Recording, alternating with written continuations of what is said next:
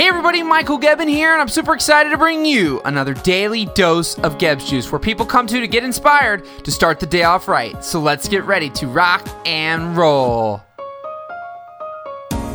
So today is going to be a fun one for everybody out there, uh, in the sense that this little phrase I've got, and life's not a one size fits all.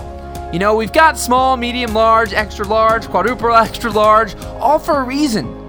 Why? Because we are all unique. We are all unique.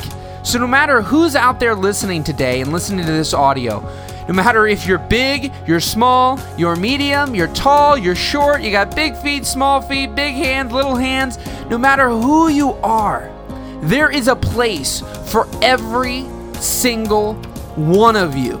You just have to find what that place is for you. And for one, you've just got to start from embracing who you are. I know so many people that are people that you would look at and to what society's standards are, you would never in a million years think that they're successful. But that is why you can never, ever, ever judge a book by its cover.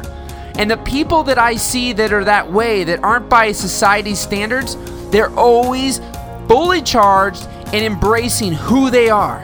Whether they're weird, they're strange, they're outgoing, they're quiet, they're introverted, they're extroverted, it doesn't matter. The ones I see who succeed, who are at all different walks of life, are the ones who embrace who they are.